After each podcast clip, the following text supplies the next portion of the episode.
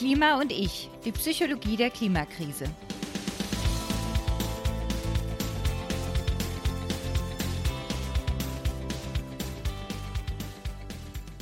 Hallo und herzlich willkommen zu Klima und ich. Ich bin Dr. Stefanie Uhrig, Wissenschaftsjournalistin und Neurowissenschaftlerin und heute spreche ich mit der Psychologin Prof. Dr. Sabrina Kraus über die Frage, wie wir wieder sinnvollere oder offenere Debatten führen können.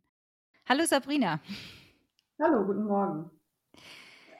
Ich habe das jetzt so an mir selbst bemerkt, wenn ich zum Beispiel ähm, Klima-Podcasts höre, andere Podcasts, das mache ich ja auch ganz gerne. Und dann sind da zum Beispiel PolitikerInnen von Parteien, die ich jetzt zum Beispiel nicht gewählt habe, drücken wir es mal so ganz vorsichtig aus. Und dann denke ich sofort, oh nee, da kann ja jetzt nichts Sinnvolles kommen. Also ich gehe gleich in so eine Abwehrhaltung und gehe davon aus, dass was die Leute jetzt von sich geben, nicht im Sinne der Klimakrise oder beziehungsweise im, im Sinne der Bekämpfung der Klimakrise ist, sondern dass da irgendein Blödsinn rauskommt, den man schon tausendmal gehört hat oder so. Das ist ja jetzt aber für eine Unterhaltung, die zu irgendwas führen soll, nicht richtig hilfreich. Wie kriegen wir es denn hin, dass wir vielleicht als Gesellschaft wieder offenere und zielführendere Debatten führen können? Ja, erstmal müssen wir das als Gesellschaft ja wollen, weil Vorurteile, das sind genau die wirksamen Faktoren, die da jetzt von dir beschrieben worden sind, uns alle leiten, egal ob wir Akademiker sind, wie jetzt auch in deinem oder in meinem Fall oder eben nicht. Und das hat eben nichts mit Intellekt zu tun, sondern es ist eine gelernte Einstellung gegenüber einer anderen Partei oder einem Objekt, die dazu führt, dass man eben negative Gefühle empfindet. Und die führen dann in eine Reaktion, also direkt dieses ablehnende Verhalten. Und das abzuschütteln, ähm, ist relativ schwierig. Man muss sich dessen erstmal bewusst sein. Das sind die meisten nicht. Und hinzu kommt dann noch die Tendenz, dass wir uns alle, egal wie klug wir wirklich sind, für ein bisschen klüger halten als die anderen und damit immer glauben, dass wir recht haben. Von daher ist es möglicherweise ein Problem, das wir auch gar nicht in der Gesellschaft abstellen können. Wenn man es versuchen möchte abzustellen, dann muss man wirklich darüber sprechen und dann gucken, kriege ich es irgendwie hin, die andere Position mal zu beziehen oder mich da reinzudenken. Und was ich ganz spannend finde, in unserer Gesellschaft glauben wirklich alle Menschen, sie seien empathisch, aber genau solche Dinge sind eben das Gegenteil von Empathie. Also sich überhaupt nicht in den anderen hineinversetzen können oder noch nicht mal zu wollen, weil eben äh, Vorurteile am Werk sind, beziehungsweise man da so eine ablehnende Haltung gegenüber entwickelt hat. Und das ist gerade aus meiner Sicht in der Gesellschaft sehr deutlich ausgeprägt. Das kann aber auch ähm, ein Irrtum meinerseits sein und das war halt einfach schon immer so. Das weiß ich nicht. Das ist mir jetzt gerade so ein bisschen aufgefallen mit diesem Ineinander hineinversetzen und Empathie. Es gibt ja jetzt in der Wissenschaft auch dieses Konzept Theory of Mind, also praktisch diese Fähigkeit, sich in andere Leute reinzuverdenken, äh, reinzudenken. Jetzt frage ich mich gerade, ist das denn eigentlich das gleiche wie Empathie? Weil ich jetzt sagen würde, okay, ich kann verstehen, warum jemand diese oder jene Meinung hat, ist ja noch mal was anderes, wie ich kann mit dieser Meinung mitfühlen, oder? Ja, bei Empathie gehen die Definitionen auch auseinander. Also die gängigste und günstigste Definition ist meinerseits, also aus meiner Sicht die, ähm, wo man sagt, es ist ein einfühlsames Verstehen. Also es hat dann die kognitive Komponente von Theory of Mind, aber eben auch ein Stück weit einfühlsam und äh, berücksichtigt damit auch das Einfühlen, aber ohne Gefühlsansteckung. Also es gibt ja auch Theorien zur Empathie, wo es heißt, man soll dann emotional oder man schwingt emotional komplett mit, was natürlich sehr ungünstig wäre, wenn zum Beispiel Führungskräfte in dieser Form empathisch wären. Das würde bedeuten, vor mir sitzt ein Mitarbeiter, der weint und ich fange dann auch an zu weinen. Mhm. Ähm, das, das ist ungünstig, aber so ein einfühlsames Verstehen im Sinne von den Perspektivwechsel vollziehen, den ja auch die Theory of Mind zugrunde legt und dann auch ein Stück weit noch weiterzugehen und Verständnis dafür zu haben.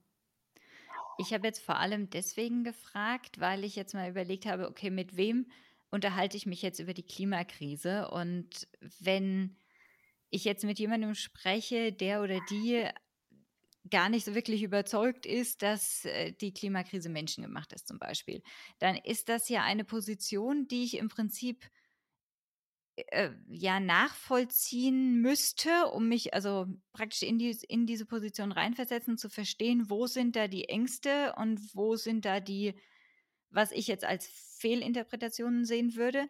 Äh, andererseits würde ich natürlich nicht wollen, dass ich oder vermutlich auch gar nicht können, dieses, diese Gefühlswelt nachzuvollziehen so richtig, weil ich das eben persönlich ja ganz anders empfinde.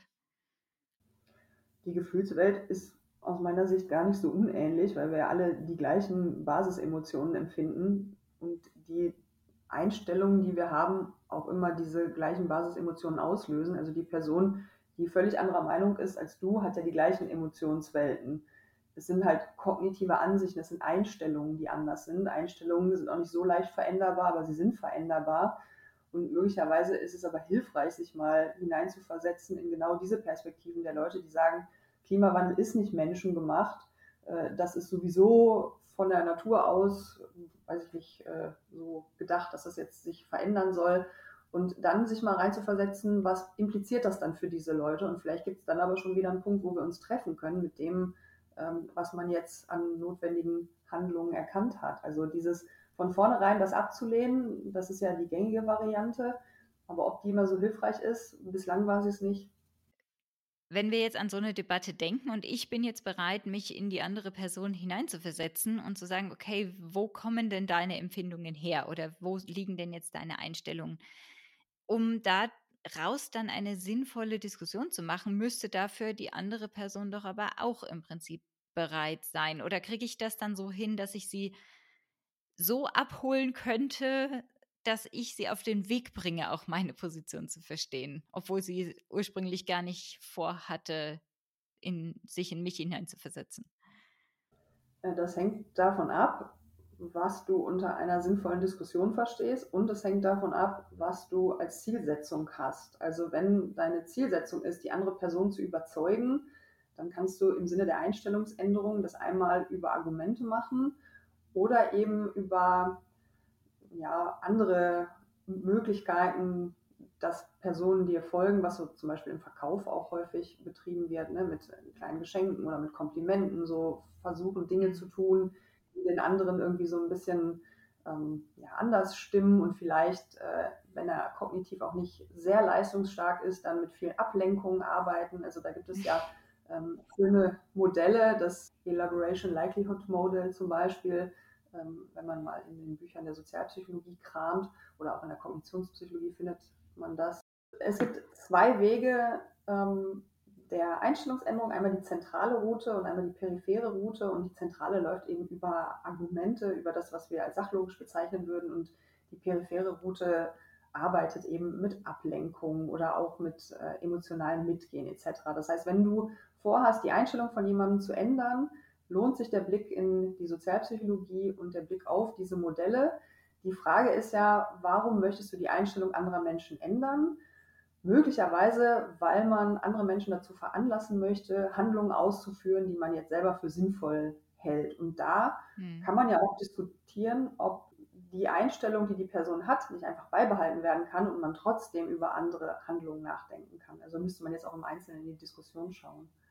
Jetzt äh, hatte ich schon ein paar Mal dieses Buch erwähnt von der Catherine Hayhoe, das ähm, Saving Us, wo sie eben auch über diese Kommunikation untereinander spricht. Und sie schreibt da, dass es eben eine gewisse Prozentzahl an Menschen, ich bin mir nicht mehr ganz sicher, ich glaube, es waren sieben Prozent, aber äh, nagel mich nicht drauf fest, dass die eben so starr auf ihrer Position beharren, jetzt äh, im äh, Umfeld der KlimaleugnerInnen, dass man mit diesen Leuten im Prinzip gar nicht groß sprechen muss, weil die Diskussion von vornherein dazu verdammt ist, nirgendwo hinzuführen. Wie siehst du das denn? Ja, ist sieben Prozent. Wie viele Leute sind das denn? Brauchen wir die zwingend beim Mitmachen? Also wenn man pragmatisch denkt, was wollen wir denn erreichen? Wir wollen den Klimawandel stoppen, ob der jetzt menschengemacht ist oder nicht könnte sich ja sogar mit denen einigen und sagen, okay, er ist nicht menschengemacht, aber wir wollen ihn stoppen oder doch nicht. Und da hätte man vielleicht von den 7% nochmal die Hälfte, die dann trotzdem mitmachen. Naja, also, wenn du davon ausgehst, dass es nicht menschengemacht ist, dann wäre ja die Argumentation, dass Menschen auch nichts dagegen tun können. Wenn wir sagen, es liegt nicht an den Treibhausgasen und äh, dann würden die Leute sagen, ah ja gut, dann können wir ja ganz normal weiter Kohle verbrennen. Das ist deine Annahme über die Gedanken der Menschen, die dagegen sind. Es gibt auch welche, die sind dagegen und sagen, ja gut, aber wir können es ja zumindest probieren.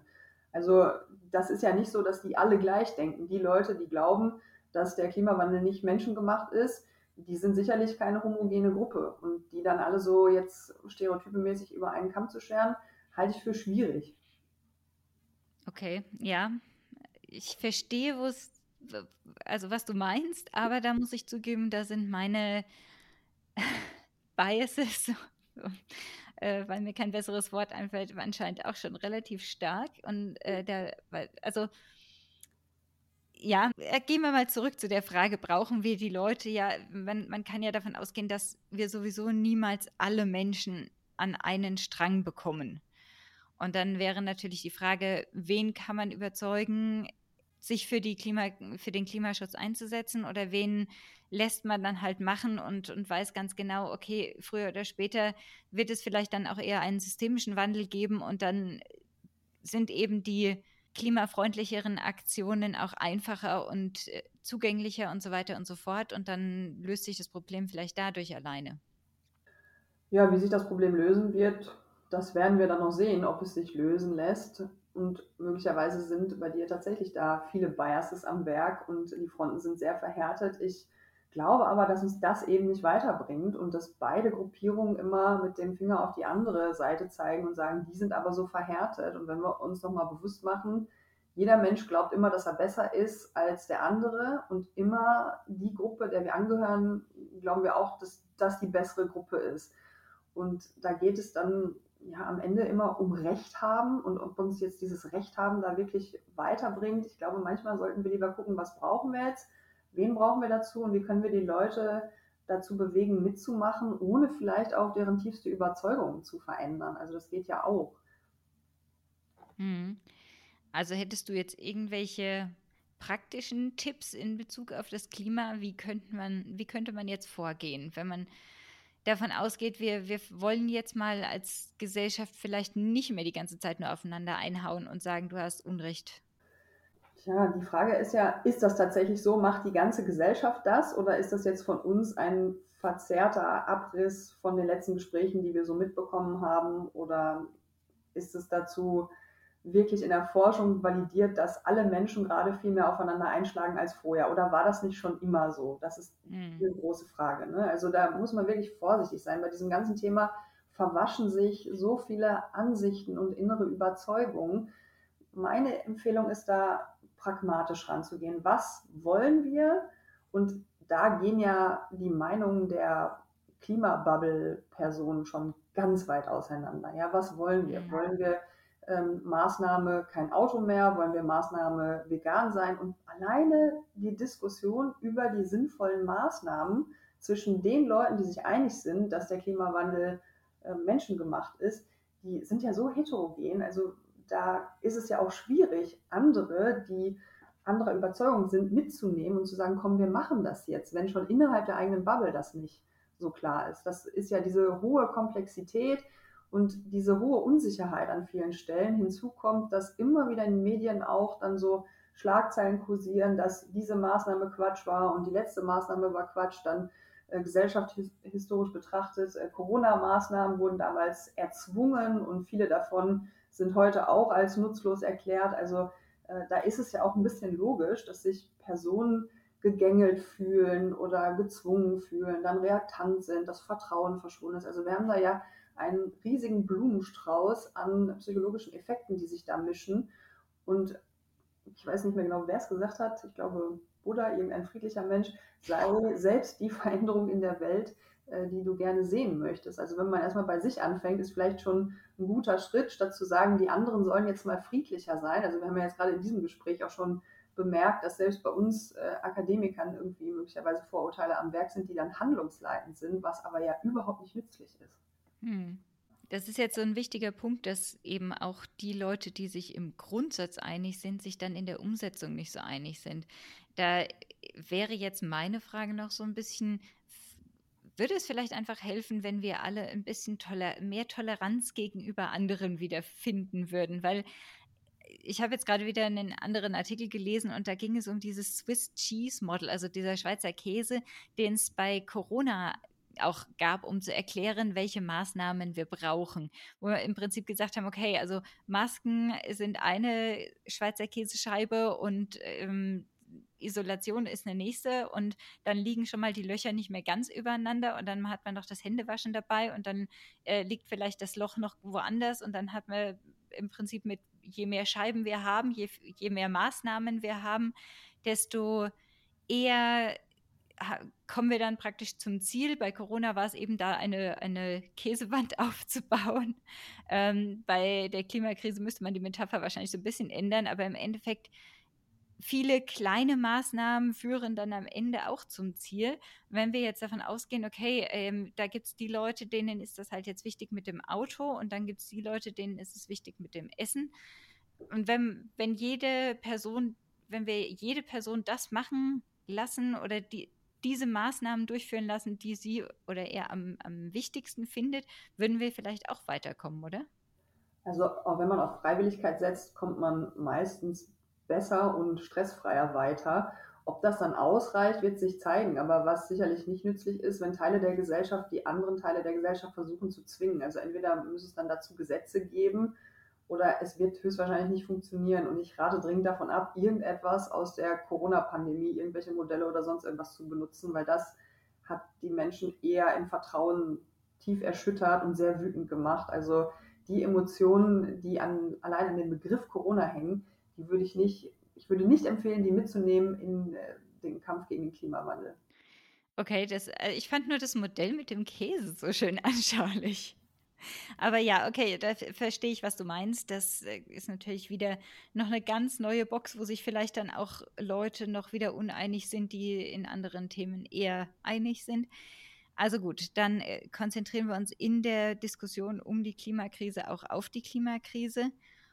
Ja, das ist ein komplexes Thema. Ne? Da ist halt die Frage, was ist die Zielsetzung und was möchte man erreichen? Und das Problem dabei ist, dass das Ziel so auf einer hohen Überschriftsebene formuliert ist, ohne dass man den Weg dahin kennt.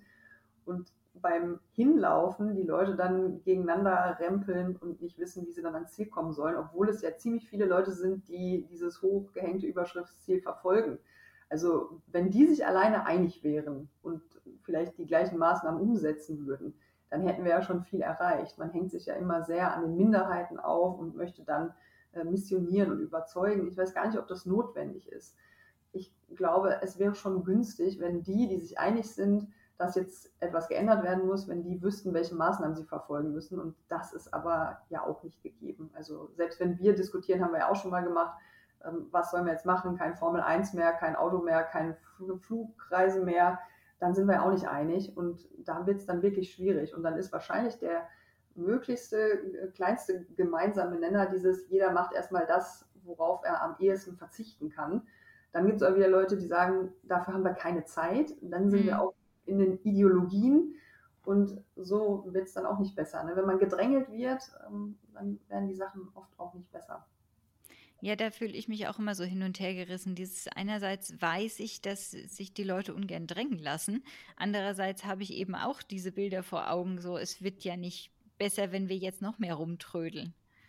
Mhm. Kann ich auch verstehen. Die Frage ist ja auch, warum ist es bei den einen so präsent und warum bei den anderen noch nicht? Und da spielt sicherlich auch die persönliche Angstneigung eine Rolle. Also all diejenigen, die ähm, leicht zu ängstigen sind, die geraten auch leicht in Panik und wollen dann schnell etwas unternehmen. Auch die, die ähm, eher aktionistisch veranlagt sind, wollen lieber was schnell unternehmen. Die, die eher lageorientiert sind, die wollen erst nochmal darüber nachdenken. Und äh, da haben wir ja ganz viele unterschiedliche Merkmale in Personen, aber auch in Einstellungen, die da äh, in Konkurrenz miteinander geraten. Und ähm, manche Leute werden nicht gern gedrängelt, andere wollen jetzt besonders drängeln und durch die Zusammenkunft dieser beiden Charaktere wird es dann äh, zur Blockade oder noch schlimmer zur Blockade. Das heißt, eine zielorientierte Debatte wird dann eben auch durch die verschiedenen Charaktereigenschaften der Leute noch zusätzlich behindert.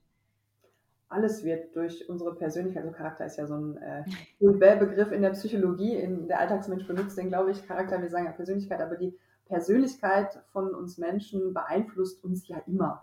Und äh, da gibt es ja Personen, die sind dann eben sehr dominant und möchten auch gerne herrschen und andere jetzt dazu zwingen, etwas zu tun, was sie nicht wollen. Und dann gibt es Leute, die, wenn sie bemerken, dass jemand sie zu etwas drängen möchte, die, egal ob sie der Idee eigentlich zustimmen würden, alleine weil sie merken, sie werden jetzt gezwungen, komplett blockieren. Also natürlich, da menschelt es überall. Ne? Da äh, treffen Persönlichkeiten aufeinander, die sich dann behindern und die der ganzen Sache nicht gut tun. Dann gibt es ja Leute, die sagen, wir haben keine Zeit, wir müssen jetzt alle schnell zwingen und dann äh, wird das so eine gesamtgesellschaftliche Bewegung. Dann schließt man sich irgendeiner Gruppierung an, dann findet man sowieso die Gruppe, der man angehört, viel, viel besser, bis man dann irgendwann aussteigt. Dann kennt man ja auch von äh, Aussteigern aus mhm. Nazi-IS-Geschichten, die gesagt haben, man ist da so ideologisch drin, man fasst klein, keinen klaren Gedanken mehr. Und äh, so ist das ja in Teilen bei ähm, Klimaaktivisten auch. Und hinzu kommt ja noch, dass es eine Menge Leute gibt, und das konnte man in der Langeweileforschung ja zeigen, die aus Langeweile und weil sie keinen Sinn im Leben sehen, sich gerne einer ähm, etwas radikaleren Gruppierung anschließen, egal welcher Gesinnung, um äh, sich selber zu spüren und Sinn erleben zu haben. Und all diese Dinge, und das ist ja, die Liste ist nicht zu Ende, dass wenn ich jetzt weiter erzählen würde, kann ich bis morgen Abend erzählen, was da alles aufeinander trifft. Äh, und das sind dann so die, das ist typisch menschlich, aber das führt natürlich auch zu Blockaden. Und sich da innerlich zu verkrampfen und jetzt andere zwingen zu wollen, ist aus meiner Sicht überhaupt nicht nützlich. Dann vielleicht lieber an der eigenen inneren Entspannung arbeiten, zwischendurch mal Atemübungen, Yoga und klaren Kopf bewahren, weil Angst ist ein wirklich schlechter Ratgeber beim Finden von guten und sinnvollen Lösungen. Ich habe jetzt gerade noch gemerkt, dass ich bei dem äh, Diskutieren oder wenn wir jetzt darüber sprechen, was ist das Ziel, wo wollen wir hin und wie kommen wir dahin, äh, ich habe dann immer so ein bisschen dran gedacht, okay, wie können wir uns einigen? Aber letztendlich bedeutet eine gesunde Debattenkultur ja auch, dass wir eben nicht immer bei allem einig sind, sondern dass da eben durch die Uneinigkeit, solange sie konstruktiv kommuniziert wird, ja dann auch neue Gedanken entstehen können. Mhm. Ja, und das Verrückte ist ja auch, wir leben in einer Gesellschaft, die schreit nach Diversität, aber bitte nicht bei der Meinung. Ja, Wobei es da wahrscheinlich auch wieder auf die Radikalität angeht, also, äh, ankommt. Ich kann mir schon vorstellen, dass diverse Meinung okay ist, solange es jetzt kein komplettes Zumachen ist und man sagt, nee, also was du sagst, ist kompletter Blödsinn. Wenn man sagt, ja, aber, wobei das auch vielleicht ein blödes Wort ist, aber äh, meinst du wirklich, dass es, dass es so extrem ist, dass wir gar keine anderen Meinungen haben wollen? Also man kann jetzt nicht für alle die gleiche Aussage treffen, aber ich habe den Eindruck, dass Meinungsdiversität nicht gewünscht ist, wohingegen wir bereit sind, Geschlechter komplett von A nach B zu ändern, aber bei Meinungen sagen wir, es muss eine natürliche Grenze geben. Da muss ich jetzt gerade drüber nachdenken. das ist für uns Psychologen immer ein gutes Zeichen, wenn das Gegenüber mal äh, etwas hört, wo es vielleicht noch nicht drüber nachgedacht hat. So entstehen eben auch neue Perspektiven. Ja, und damit hätten wir dann zum Beispiel eine Meinungsdiversität jetzt, dass wir, wir gar nicht so die eine Meinung jetzt hier haben, sondern verschiedene, aber trotzdem können wir einigermaßen gut darüber reden. Ne? Ja, das wäre schön, wenn das an anderen Stellen auch so wäre. Ne? Ich habe letztens ähm, eine Debatte geschaut von Svenja Flaspöhler und ähm, ah, den Namen von der anderen Dame kann ich mir nicht merken, Emilia ähm, Roark oder so, äh, die das Buch geschrieben hat, Weg mit der Ehe, weil sie glaubt, dass Ehe ähm, ins Patriarchat gehört und Frauen unterdrückt. Und die waren sich überhaupt nicht einig. Aber die haben ähm, sinnvoll miteinander diskutiert. Es war ähm, bei Sternstunden der Philosophie. Und da habe ich gedacht, wenn das möglich wäre, dass zwei Menschen, die so unterschiedlicher Meinung sind, also wenn das häufiger möglich wäre, dass man die an einen Tisch bekommt, dann kämen wir gesellschaftlich wirklich voran. Aber die Bereitschaft, sich mit komplett Andersdenkenden an einen Tisch zu setzen, ist halt nicht da oder bei den meisten nicht da. Und dann kommt man auch nicht weiter. Und das fand ich war wirklich ein Vorbild für Debattenkultur. Hm, ja, also ich habe jetzt ganz kurz nochmal nachgeschaut. Also äh, sie heißt Emilia Roig, genau, R-O-I-G. Nur, dass wir das hier nicht irgendwie falsch erzählen. Ja, das sind natürlich, Ehe ist jetzt natürlich auch wieder so ein Thema, was bei vielen Leuten sehr ähm, emotional aufgeladen ist. Aber klar, wenn wir irgendwie es schaffen, miteinander zu sprechen, ohne jetzt gleicher Meinung zu sein, also ich denke immer noch, dass es dass solche Diskussionen dann am ehesten dazu führen, dass auch Ideen kommen, auf die jetzt eine homogenere Gruppe eher nicht gekommen wäre, weil dann eben auch die, die verschiedenen Perspektiven fehlen oder vielleicht dann auch manche Probleme gar nicht bewusst sind und man die erst durch, die, durch das Sprechen mit anderen Leuten überhaupt bemerkt. Ja, da haben wir auch einen psychologischen Effekt mit drin, Groupthink. Also immer dann, wenn eine Gruppe eine hohe Kohäsion hat, also ein hohes Zugehörigkeitsgefühl, Gemeinsamkeitsgefühl, dann ist keiner mehr kritisch, weil niemand die Harmonie in der Gruppe gefährden möchte. Und da braucht man dann manchmal so einen Advocatus Diaboli, der dann alles in Frage stellt, damit die Diskussion wieder vorankommt, weil genau diese Groupthink-Effekte haben ja auch dafür äh, dazu geführt, dass zum Beispiel im Bikini-Atoll dann Atombombentests durchgeführt worden sind, weil alle dachten, ja, das ist ja hier eine super Idee. Äh, wir sind uns alle einig, prima, und keiner ist mehr dagegen. Also der Wunsch nach Harmonie, den viele Menschen haben, der führt dann eben auch oft äh, ins Unglück. Und da jemanden in der Gruppe zu haben, der total anderer Meinung ist, ist anstrengend, nervt die meisten. Wenn man die fragt, wollen die den auch nicht dabei haben, aber am Ende wirkt sich das positiv auf die Entscheidungen aus. Ja, das kann ich mir vorstellen. In diesem Sinne, Sabrina, würde ich sagen, das war jetzt auch wieder einiges zum Nachdenken für uns und vielleicht auch für andere, hoffentlich. Vielleicht denkt ja die eine oder andere Person mal drüber nach, auch äh, offener mit Le Leuten zu sprechen, die erstmal oberflächlich eine andere Meinung haben. Man kann sich ja vielleicht auch so ein bisschen rantasten, dass man erstmal mit Menschen redet, die so ein bisschen anderer Meinung sind und nicht so ganz anderer Meinung. Und vielleicht kann man dann immer ein Stück weiter sich öffnen und zumindest die andere Person verstehen, wenn auch nicht die Gedanken teilen. Das wäre sinnvoll. Also Sabrina, vielen Dank für das Gespräch. Sehr gerne. Und vielen Dank auch an unsere Zuhörenden. Wir freuen uns wie immer, wenn ihr dem Podcast folgt und ihn bewertet oder uns Kommentare dalasst. Ihr findet uns auf Facebook als @klima und ich zusammengeschrieben, auf Mastodon unter @klima und ich @podcasts.social. Und mich erreicht ihr jederzeit unter stephanie.klima-und-ich.live. Stephanie mit F und E, live mit V. Die Folgen gibt es außerdem wie immer bei Spotify, Apple Podcasts und anderen Podcast-Apps oder auf klima-und-ich.live. Und wir freuen uns schon auf die nächste Folge. Tschüss, bis bald.